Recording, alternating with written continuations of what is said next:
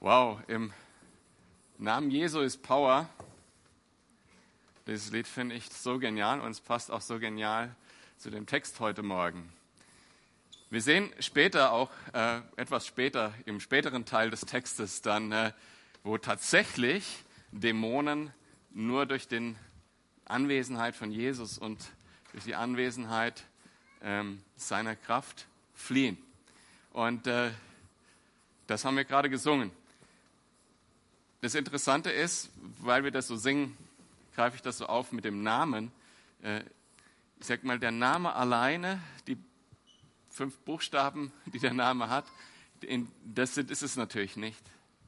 Okay, was ist es dann? Denk mal kurz mit mir nach. Was ist, wo drin ist diese Kraft? Was meint das, wenn wir singen, der Name Jesus? Ja? Ja, also der Retter,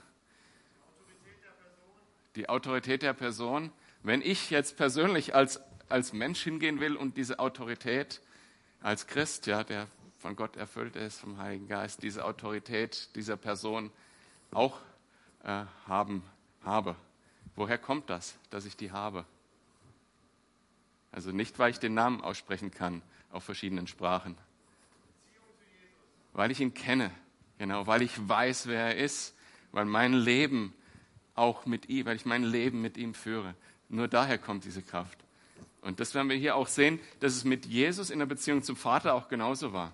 Und das finde ich super interessant. Deshalb habe ich mir vorgenommen, äh, wer weiß äh, ungefähr, wo wir sind im Lukas-Evangelium? Bitte? Ganz am Anfang noch. Wir haben, wir haben angefangen, äh, waren im Dezember und hatten ursprünglich mal vor, bis Ostern durchzukommen. Und wir sind noch ganz am Anfang im vierten Kapitel. Aber das ist super wichtig, dass wir uns das bewusst machen, wo wir da gerade sind. Ne?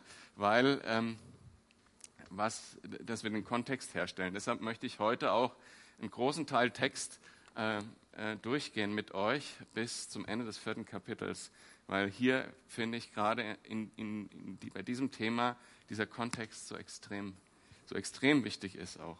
Und ähm, wir haben gesehen, wie Jesus getauft wurde und der Heilige Geist auf ihn kam und der Vater sagt, du bist mein geliebter Sohn.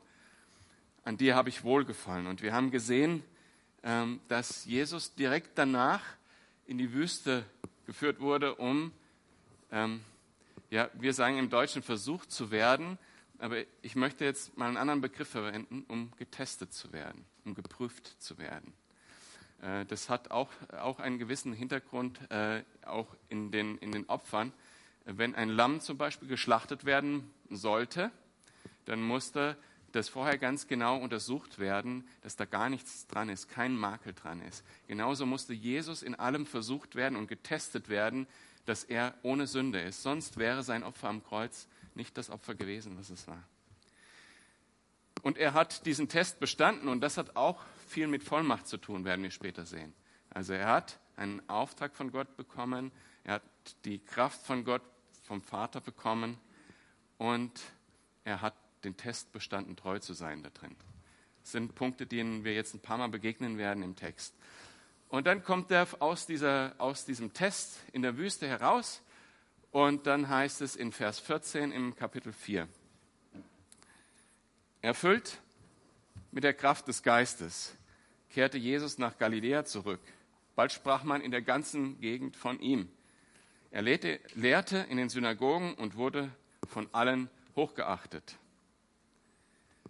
Und das ist bei uns genauso. Ne? Jesus startet seinen Dienst eben mit dem Auftrag von Gott, mit der Kraft von Gott und geht los und tut das auch und ist treu und ist auch im Test. Den Test hat er auch bestanden. Und vorausgesetzt, du willst das, vorausgesetzt, du möchtest diese Vollmacht von Gott haben, vorausgesetzt, du möchtest mit äh, in der Kraft Jesu anderen Menschen dienen, vorausgesetzt du möchtest andere mit dem Evangelium erreichen, dann sind das die Dinge, durch die du auch durch musst und ich auch durch muss. Wir müssen den Auftrag von Gott bekommen. Es ist nichts, was wir uns selber ausdenken in unserem Eifer, Wir müssen die Kraft von Gott bekommen. Es ist nicht unsere eigene Kraft, die irgendwas erreichen kann. Die kann gar nichts erreichen. Und ähm, wir müssen uns auch bewähren im Test. Und dann müssen wir überhaupt erst mal losgehen und sehen, wie Gott die Sachen tut. Genau das sind diese fünf Punkte, die wir hier in dem Text auch immer wieder sehen.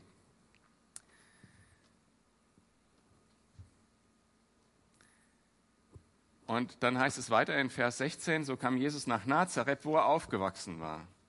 Am Sabbat ging er, wie er es gewohnt war, in die Synagoge. Also Jesus kommt jetzt zurück nach Hause. Und die Situation ist äh, interessant. Jesus war nicht lange weg von zu Hause, also möglicherweise war er jetzt da 27, 28 Jahre alt und ähm, ist kurz vorher erst äh, von zu Hause weg. So kann man es zumindest vermuten. Das heißt, die wussten alle, wer er ist. Nazareth war jetzt auch nicht so riesig groß. Und, ähm, und dahin kommt er zurück. Und dann heißt es, wie er es gewohnt war, ging er am Sabbat in die Synagoge.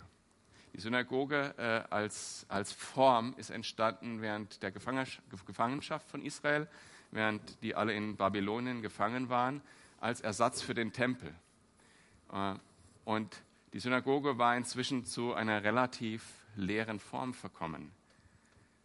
Aber die Formen waren so, ja, am, am Anfang wurde gebetet, dann wurde die Schrift gelesen und dann wurde äh, die Schrift gedeutet.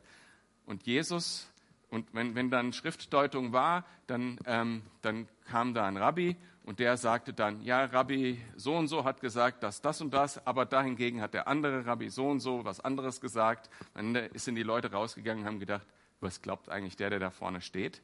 Was meint er eigentlich jetzt genau? Was bedeutet jetzt die Schrift wirklich? Und äh, da war keine Kraft drin. Das war das genaue Gegenteil. Da war nicht die Erkenntnis von Gott in den Herzen der Leute, die gedient haben. Und das Erstaunliche finde ich, und das passt gut zu der Predigtserie davor. Lese, lese es nochmal vor, da steht, wie er es gewohnt war, ging er in die Synagoge. Jesus ist jeden Sonntag in die Kirche gegangen. Und obwohl die vielleicht so lang war, also mir ging das schon mal so, dass ich in eine Gemeinde gegangen bin und die Lieder wurden nur so dahingesungen und ich habe gedacht, oh, ist das langweilig. Und dann kam der Prediger hoch und danach habe ich mich gefragt, äh, glaubt er wirklich? Dann bin ich nach Hause gegangen und habe gedacht, ach, irgendwie für mich war jetzt die Zeit verschwendet. Und so ging es Jesus vielleicht jeden Sonntag. Und es war seine Gewohnheit, in die Synagoge zu gehen. Weil er hingegangen ist als Salz und Licht natürlich, als Sohn Gottes, der, wenn er vielleicht Begegnungen danach hatte, sagen konnte, okay, ich kann jemanden segnen, ich kann für jemanden beten. Und er hat sich davon nicht aufhalten lassen, was da vielleicht nicht in Ordnung war. Ich denke, das ist auch ein wichtiger Anhaltspunkt in Bezug auf die Predigten, die wir vorher hatten.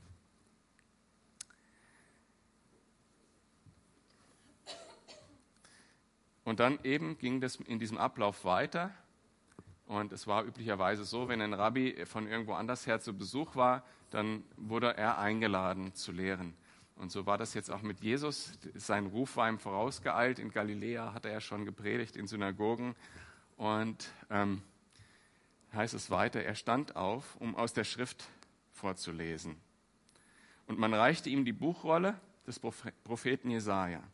Er rollte sie auf und las die Stelle, an der es hieß, so jetzt kommt also der, der Synagogendiener mit der Rolle, ne, das muss man sich so bildlich vorstellen. So im Tempel war es ungefähr so dunkel wie hier. Und er, dann kam einer mit der Rolle an, so eine große alte Rolle, die jemand von Hand geschrieben hat, ne, die schon so ein bisschen vielleicht an den Seiten ausgefranst war. Also so ganz ehrwürdig ist jetzt diese Situation. Ne? Und diese alten Prophetien, die jetzt 600, 700 Jahre alt sind, Jesus rollt die auf und liest.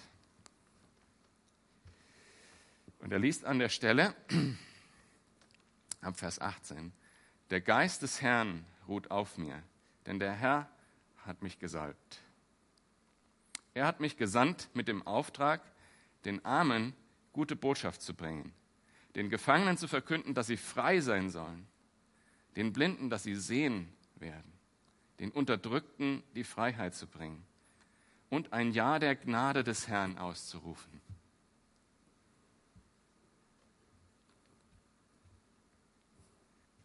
Und Jesus rollte die Buchrolle zusammen, gab sie dem Synagogendiener zurück und setzte sich.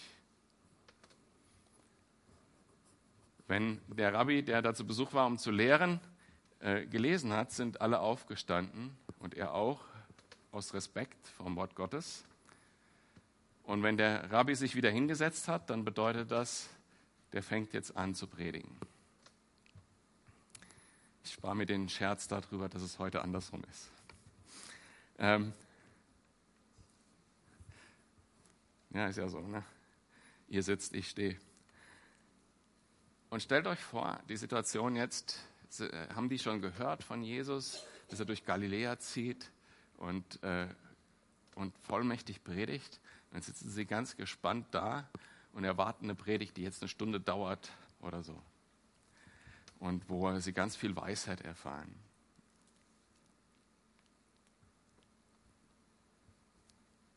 Und er begann zu reden. Heute hat sich dieses Schriftwort erfüllt sagt er zu ihnen. Ihr seid Zeugen.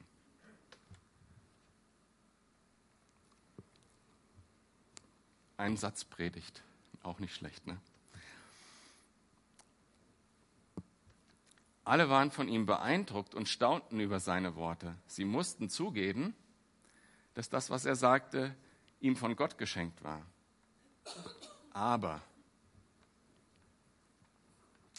Aber ist das nicht der Sohn Josefs? fragten sie.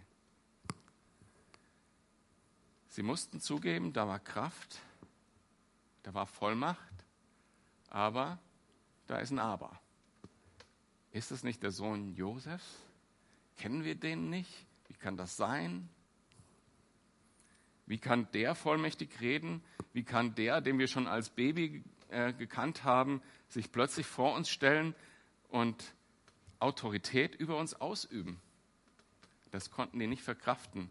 Da war auch ihr Stolz zu groß.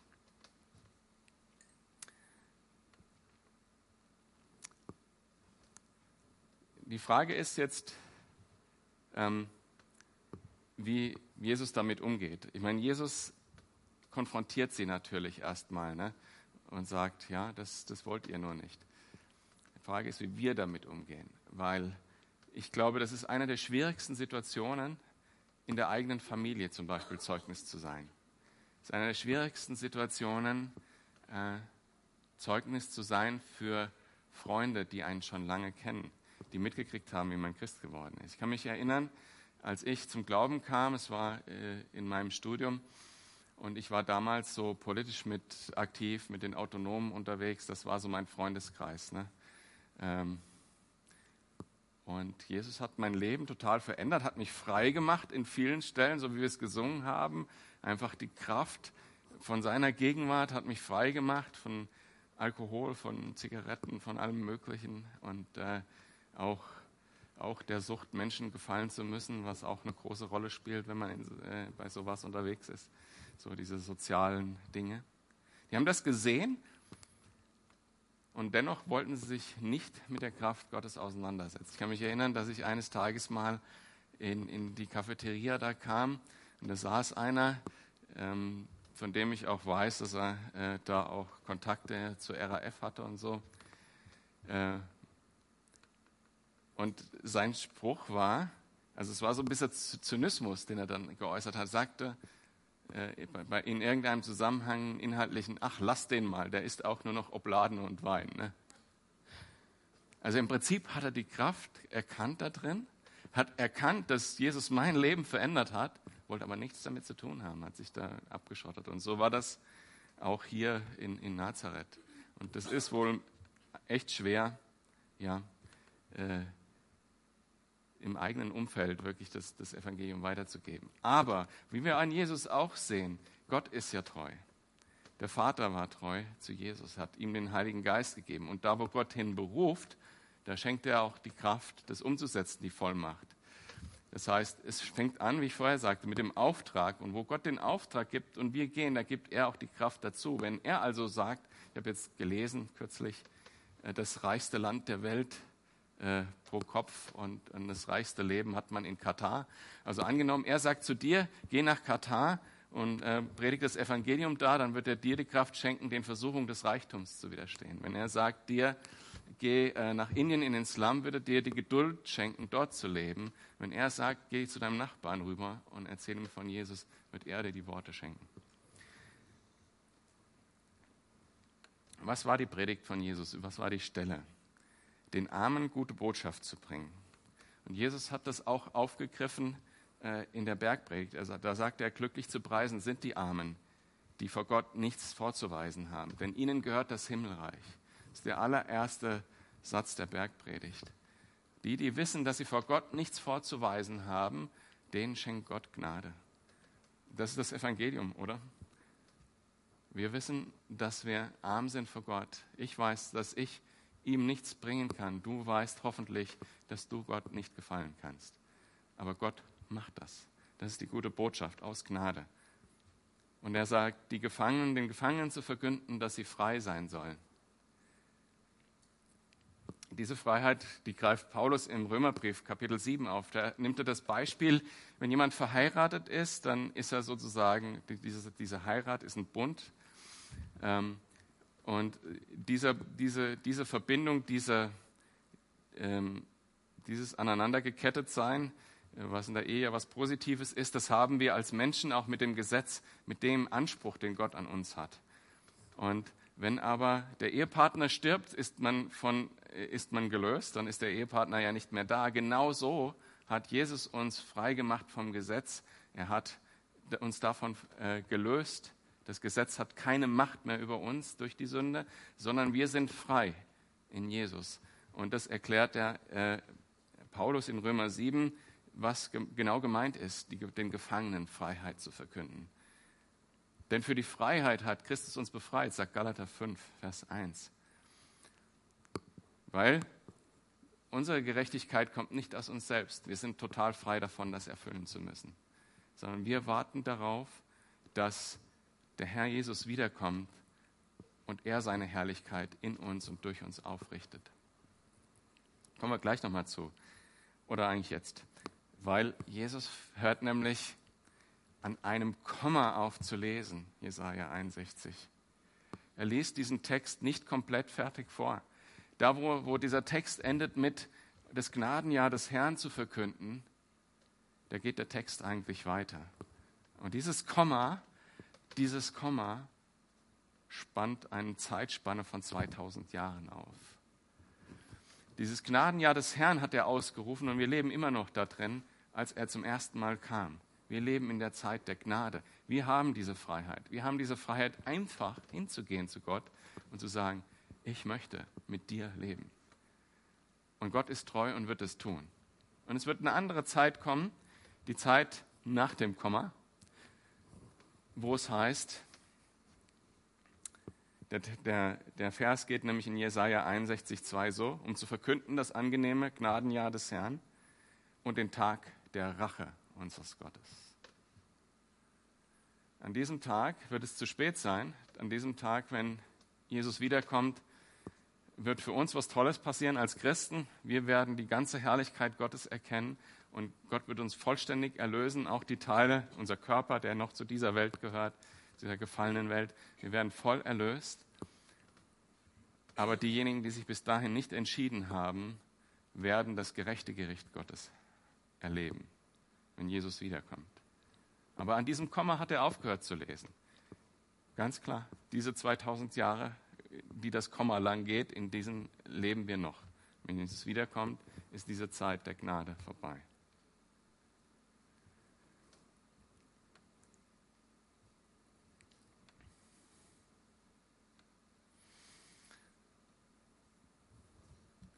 In Vers 23 geht es weiter, da erklärt Jesus, warum ist es denn wohl so, dass sie nicht gehört haben. Jesus sagte zu ihnen, ihr werdet sicher mir das Sprichwort vorhalten, Arzt hilft dir selbst und werdet sagen, wie wir gehört haben, hast du in Kapharnaum große Dinge getan, nun tu sie auch hier in deiner Stadt Nazareth. Damit ähm, üben sie so eine Art Druck äh, oder Macht aus auf Jesus, weil, das, weil sie das nicht einsehen wollen. Das ist das eine Ding, was sie nicht einsehen wollen, dass ihr Homeboy, den sie haben aufwachsen sehen, nicht unter ihrer, nach ihren Wünschen unter ihrer Leitung seine Wunder tut. Damit konnten sie, das wollten sie gerne, aber das haben sie nicht bekommen. Und ich sage euch, fuhr Jesus fort, kein Prophet gilt etwas in seiner Vaterstadt. Im Übrigen erinnere ich euch an Folgendes. Es gibt in Israel viele Witwen, gab in Israel viele Witwen, als äh, in den Tagen Elias drei Jahre und sechs Monate kein Regen fiel in dem ganzen Land und eine große Hungersnot herrschte. Und doch wurde Elia zu keiner von ihnen, zu keiner Jüdin geschickt, sondern zu einer Witwe in Sarepta im Gebiet von Sidon. Und zu der Zeit des Propheten Elisa gab es viele Aussätzige in Israel, aber nicht zu einem wurde er geschickt, sondern zu dem Syrer äh, Naaman.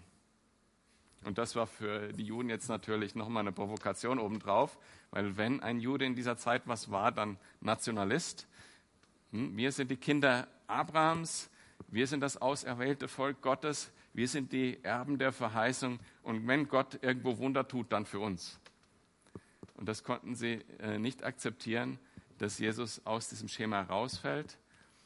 Aber Jesus hat sich dennoch äh, eben voll an diese Prophetien gehalten, beziehungsweise die Prophetien wurden voll durch ihn erfüllt. Er hat dennoch seinem Volk zuerst gepredigt. Er hat ihnen aber auch erklärt, warum ähm, in dem geistlichen Establishment, der, äh, durch, durch die Leiter der Synagoge diese Wunder nicht passieren. Und darüber können wir auch als Gemeinde mal nachdenken. Vers 28 geht es weiter. Als die Leute in der Synagoge das hörten, packte sie alle der Wut, das, die Wut. Sie sprangen auf, zerrten Jesus aus der Stadt hinaus und führten ihn zu einem Abhang des Hügels, auf dem ihre Stadt erbaut war. Dort wollten sie ihn herunterstürzen. Jesus aber schritt mitten durch die Menge hindurch und ging fort. Wow, wenn du also so Opposition auch erlebst, vielleicht Familie, vielleicht Freunde, vielleicht Kollegen, weil du äh, die Botschaft von Jesus verkündest, dann brauchst du nicht kämpfen. Jesus hat nicht gekämpft. Ja? Da ist nicht, Jesus rief Donner vom Himmel herunter und ließ sie alle im Feuer aufgehen, sondern Jesus ging einfach fort. Finde ich auch eine total wichtige Sache. Ist auch ein wichtiges Prinzip, was sich durch die ganze Bibel durchzieht, dass wir nicht kämpfen sollen. Die, der Kampf, die Wahrheit kämpft für sich selbst. Gottes Wahrheit kämpft für sich selbst. Wenn du die Wahrheit von Gott den Menschen erzählst, dann ist es nicht deine Aufgabe zu überreden oder das zu verteidigen, sondern Gott wird, kämpft selber. Gott kämpft selber um die verlorenen Seelen. Wir müssen nur treu sein. Und da, wo Gott uns den Auftrag schenkt, schenkt er uns auch die Kraft, die Vollmacht. Und er wird das dann tun, was zu tun ist. Dann heißt es ab Vers 31, Jesus ging hinunter nach Kapharnaum, einer Stadt in Galiläa und, Galiläa, und sprach dort am Sabbat zu den Menschen. Sie waren von seiner Lehre tief beeindruckt, denn er redete mit Vollmacht. Jetzt zeigt sich die Vollmacht nicht nur im dem, was Jesus spricht, sondern in, auch in dem, was er tut. In der Synagoge war auch ein Mann, der, von einem, der einen bösen Geist hatte, einen Dämon. Er schrie mit lauter Stimme, was willst du von uns, Jesus von Nazareth? Bist du gekommen, um uns zugrunde zu richten? Ich weiß, wer du bist, der heilige Sohn Gottes. Schweig, befahl, befahl Jesus ihm, verlass diesen Mann. Da warf der Dämon sich den Mann mitten in der Synagoge zu Boden und verließ ihn ohne ihm noch etwas antun zu können. Wenn man sich diese Situation einfach vor Augen führt, was da abgelaufen ist. Da ist ein Mann, äh, vielleicht wussten es die Leute drumherum, vielleicht wussten sie das nicht, dass er besessen war, aber der Dämon wusste sofort, wer da kommt, dass Jesus da kommt. Es ist auch was, was Menschen merken, wenn, wenn du kommst, dass Jesus in dir wohnt. Das heißt es auch bei den Aposteln später. Sie waren zwar nicht gebildet, aber die, die Leute erkannten sofort, dass sie mit Jesus gewesen waren. Und Jesus kommt da rein, der Dämon erkennt ihn sofort und versucht sich zu verteidigen. Und äh, der Dämon schreit, darauf möchte ich aufmerksam machen, der Dämon schreit, Jesus schreit nicht. Jesus sagt ganz ruhig, du musst gehen. Das ist Vollmacht. Nicht das, was, wir teil, was man teilweise so bei Fernsehpredigern oder im, bei YouTube sehen kann. Wenn, wenn, wenn Leute eine große, große Show machen, ganz laut da auf die Dämonen einreden. Jesus hat das ganz anders gemacht. Da waren es die Dämonen, die geschrien haben. Und Jesus hat gesagt, du musst gehen. Das ist echte Vollmacht. Vers 36. Furcht und Staunen ergriff alle und sie sagten zueinander, was für eine Vollmacht und Kraft hat sein Wort. Er befiehlt den bösen Geistern auszufahren und sie fahren aus. Bald gab es in der ganzen Gegend keinen Ort mehr, in dem man nicht von Jesus sprach. Von der Synagoge aus ging Jesus in das Haus Simons, dessen Schwiegermutter, Schwiegermutter hatte hohes Fieber. Also Simon Petrus, der erste Papst war verheiratet, hatte eine Schwiegermutter, also nebenbei. Und man bat Jesus, ihr zu helfen. Er trat zu ihr hin, beugte sich über sie und befahl dem Fieber, sie zu verlassen. Das Fieber verschwand und sofort stand sie auf, sofort stand sie auf und sorgte für das Wohl Jesu und seiner Begleiter. Das ist auch was, was ich in meinem Leben so erlebt hatte, wo Jesus wirksam wird, wo Jesus befreit, wo Jesus heilt, da geht man sofort in den Dienst. Das ist nicht etwas, wo man sagen kann, ach, das ist schön, da ruhe ich mich jetzt ein bisschen drauf aus, sondern dann, dann ist man so erfüllt von dem, was Gott getan hat im eigenen Leben, so erfüllt von der Liebe Gottes, dass man dienen möchte. Und so war das auch bei der Schwiegermutter von Petrus. Das Erste, was sie getan hat, nachdem sie geheilt wurde, sie stand auf und sorgte für das Wohl Jesu und seiner Begleiter. Und als die Sonne unterging, brachten alle Leute ihre Kranken zu Jesus. Menschen mit den verschiedensten Leiden. Er legte jedem Einzelnen von ihnen die Hände auf und heilte sie. Von vielen fuhren auch Dämonen aus. Diese schrien, du bist der Sohn Gottes. Aber Jesus trat ihnen mit Nachdruck entgegen und verbot ihnen zu reden, denn sie, denn sie wussten, dass er der Messias war. Bei Tagesanbruch verließ Jesus das Haus und ging an einen einsamen Ort. Doch die Leute suchten ihn, bis sie ihn gefunden hatten. Sie wollten ihn festhalten und verhindern, dass er von ihnen wegging. Aber er sagte zu ihnen, ich muss auch den anderen Städten die Botschaft vom Reich Gottes verkünden, denn dazu bin ich gesandt worden. Von da, an verkündete er die Botschaft vom Reich Gottes überall in den Synagogen des jüdischen Landes. Also Jesus war es wichtig zu heilen und er hat in dieser Situation jedem einzelnen Kranken die, die Hand aufgelegt und sie wurden geheilt. Aber wir sehen auch, was Jesus wichtiger ist als das. Er sagt, ich muss das Evangelium verkünden, überall. Und genauso ist es auch für uns. Unser Auftrag ist es in erster Linie, das Evangelium zu verkünden und in zweiter Linie für Heilung zu beten und ähm, die, die Kraft Gottes erwarten in diesen Dingen. Das ist einfach eine Frage von Prioritäten. Es ist nicht, dass das eine nicht sein soll und das andere sein soll, sondern es ist eine Frage von Prioritäten, die auch Jesus hier gesetzt hat. Und er will das. Er will das mit ganzer Kraft. Ich will das auch. Menschen mit dem Evangelium erreichen. Er will, dass Gefangene frei sind. Er will, dass die zerbrochenen Herzens Heilung erfahren. Er will, dass Menschen errettet werden. Das ist sein Auftrag. Den Gefangenen zu verkünden, dass sie frei sein sollen. Den Blinden, dass sie sehen werden. Den Unterdrückten die Freiheit zu bringen und das Ja der Gnade auszurufen.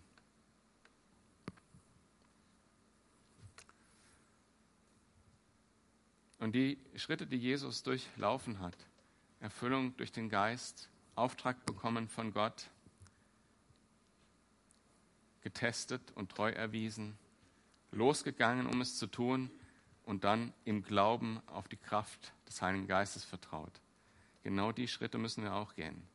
Wir müssen erfüllt werden vom Heiligen Geist, treu bleiben in der Versuchung, den Auftrag von Gott wichtiger nehmen als alles andere was wir so im Leben haben und im Glauben an Gottes Kraft rausgehen. Und wir als Menschen, die noch Erlösung brauchen, die brauchte Jesus ja nicht, wir müssen den allerersten Schritt natürlich auch gehen. Wir müssen erstmal selber der guten Nachricht glauben und erlöst werden. Die Frage ist, wo für dich gerade der Punkt ist, an dem du Kraft Gottes brauchst. Erfüllung mit dem Geist, dann kannst du nachher gerne nach vorne kommen und wir beten für dich. Hier vorne, wenn nach dem Gottesdienst, nach dem letzten Lied wird es sein. Es gilt, gilt auch für die anderen Punkte. Wenn du in Versuchung bist und, und weißt, ich habe die Kraft nicht, der Versuchung zu widerstehen, treu zu bleiben. Der Test wird nicht positiv für mich ausfallen. Wenn ich nicht die Kraft Gottes habe, dann komm auch nach vorne. Und selbst wenn es Sünden in deinem Leben sind, die wie Fesseln aussehen oder Fesseln sein mögen in deiner Wahrnehmung, dann komm nach vorne und wir beten, dass Jesus diese Fesseln sprengt. Im Namen Jesus ist die Kraft, frei zu machen. Und wenn du diesen Auftrag, den du von Gott bekommen hast, vernachlässigt hast, vielleicht in den letzten Tagen, vielleicht in den letzten Wochen, vielleicht in den letzten Monaten, vielleicht sogar in den letzten Jahren oder Jahrzehnten, dann komm nach vorne und wir beten für dich, dass Gott das Feuer in deinem Herzen neu erfacht, deinen Auftrag zu erfüllen. Und wenn dir der Glaube fehlt, dass Gottes Kraft durch dich wirken kann, dann komm nach vorne und wir beten für dich, dass du diesen Glauben erhältst. Da drin steckt nämlich die Vollmacht, dass wir diese Dinge tun, diese Dinge glauben und uns nach Gottes Wort dabei richten.